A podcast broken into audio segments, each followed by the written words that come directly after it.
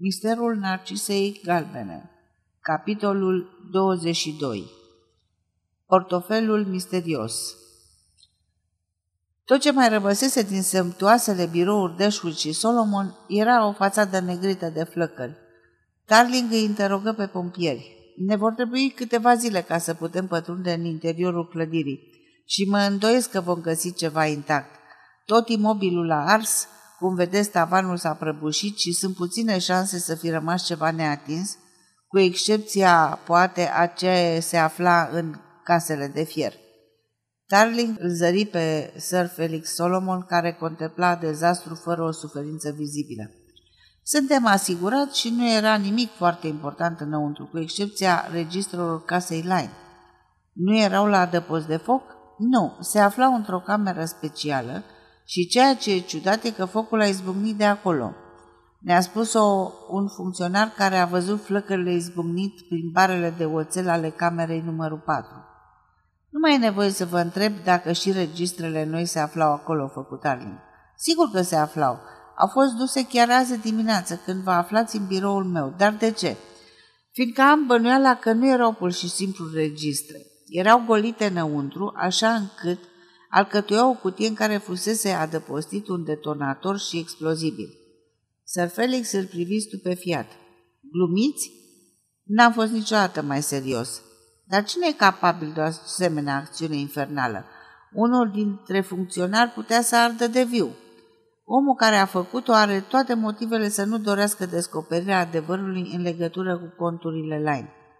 Doar nu vreți să spuneți, nu voi menționa niciun nume, iar dacă ați înțeles la cine făceam aluzie, vă rog considerați totul strict confidențial, zise Tarling, plecând în căutoarea lui Whiteside. Îl găsi deprimat. Nu-i de mirare că aștepta atât de senin verificarea, zise Tarling. Acest diavol și-a pregătit bine lovitura. Ei bine, nu mai e nimic de făcut în seara asta în ce privește pe Milborough. Se uită la ceas. Mă duc până la mine, apoi plec la Hertford. Nu știa ce va face după ce va ajunge acolo, însă presimțea că va afla lucruri care să-l apropie de inima misterului. Femeia aceea frumoasă, ușor fanată, care trăia într-o asemenea casă și își vedea atât de rar soțul, putea să-i ofere cheia, căci cheia misterului Florii de Genchila se putea afla la fel de bine la Hereford ca și undeva la doi pași. Se noptase când ajunse în fața proprietății doamnei Ryder. Nu mai luă mașina de la gară, ci își continuă drumul pe jos ca să nu atragă atenția. Casa se afla la capătul drumului, înconjurată de un zid înalt. Se intra printr-o poartă de fier forjat. La vizita precedentă, poarta era deschisă. Acum o găsi încuiată. Tarling își plimbă lanterna pe poartă și descoperi o sonerie montată în curând. Nu a pus butonul. La vreo 20 de metri de poartă se afla cabina portarului, luminată. Probabil acolo se auzea soneria. Darling auzi pași apropiindu-se. Se retrase în umbră. Cineva se opri în fața porții, se auzi soneria și o ușă se deschise. Era postașul care lăsă printre gratii un pachet și își văzu de drum. Darling auzi ușa portalului reînchizându-se, apoi o luă de-a lungul zidului în speranța că va descoperi o altă intrare. În spatele casei se afla o portiță și ea încuiată. Examină zidul și văzu că nu era garnisit cu cioburi de sticlă precum cel din față. Făcu un salt și se afla pe cornișă. Se lăsă să alunece ușor de partea cealaltă. Nu a apărut niciun câine. Se îndreptă prudent spre casă.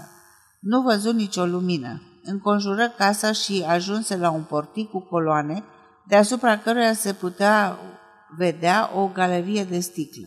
Sub portic zări o ușă și o fereastră cu bare de fier. De sus venea o lumină slabă. Darling căută fără succes o scară. Cățărându-se pe fereastră, descoperi o bară de susținere pe care reuși să ajungă până la galerie. O fereastră era întredeschisă. Pătrunse înăuntru. Galeria era goală. Lumina venea de la o săliță de trecere. Se ascunse după un vas mare cu laur. Atmosfera era sofocantă și mirosea a pământ umed. Detectivul descoperi că se afla într-o grădină de iarnă, o seră de agrement pentru sezonul rece. Mari uși de sticlă comunicau cu interiorul. Dădu perdeaua la o parte și o zări pe doamna Ryder. Era așezată la un birou cu stiloul în mână, cu bărbia sprijinită în palmă. Nu scria, avea privirea ațintită în gol ca în așteptarea inspirației. Lumina venea de la plafonieră. Camera era mobilată simplu, dar extrem de rafinat. În spatele biroului se aflau un dulăpior, câteva gravuri pe perete, vreo două scaune și un divan. Darling, care spera să s-o găsească pe Odet, fu dezamăgit.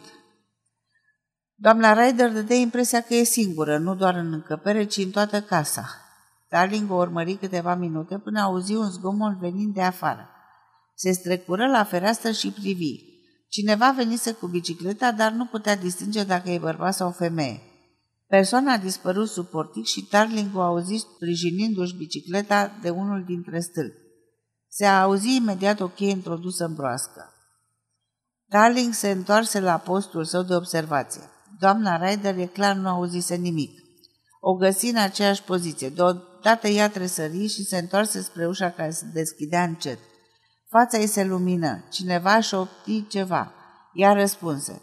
Nu, dragostea mea, nimeni. Tarling așteptă ținându-și respirație. Deodată lumina se stinse. Cineva se apropie de ferestre și lăstă storurile. Lumina a fost reaprinsă, dar Tarling nu mai putu nici vedea, nici auzi nimic. Cine era persoana misterioasă care venise la doamna Ryder? Nu era decât un singur mijloc de a afla. Mai așteptă puțin, apoi sări din nou în curte, zări bicicleta. Nu vedea în întuneric, dar nici nu îndrăznea să aprinde lanterna. Pipăi bicicleta și descoperi surprins că era o bicicletă de damă. Se ascunse într-un tufiș aproape de ușă. Ușa se deschise curând și cineva încălecă bicicleta. Darling sări din ascunzătoare și încercă să aprindă lumina. Nu funcționa. Simți tresărirea de surpriză a persoanei cu bicicleta. Am nevoie de dumneavoastră, zise Tarling întinzând mâna. Nu reuși să-l prindă, bicicleta se clătină, se auzi ceva căzând, apoi bicicleta se pierdu în noapte. Darling înlocui bateria și îndreptă fascicolul de lumină spre pământ să vadă ce a pierdut fugarul. I se păru că aude un țipăt înăbușit și se răsuci brusc. Nu era nimeni. Sunt nervos, se gândi și continuă inspectarea zonei. Găsi un portofel de mărime potrivită, neobișnuit de greu. Descoperi două puietori, le examină atent. Se auzi brusc întrebat. Cine sunteți? Era vocea doamnei Ryder și cum nu dorea să fie recunoscut, tinse lanterna și se strecură spre zid. Îl escaladă și se regăsi afară în drum. Era pustiu și nici urmă de biciclist.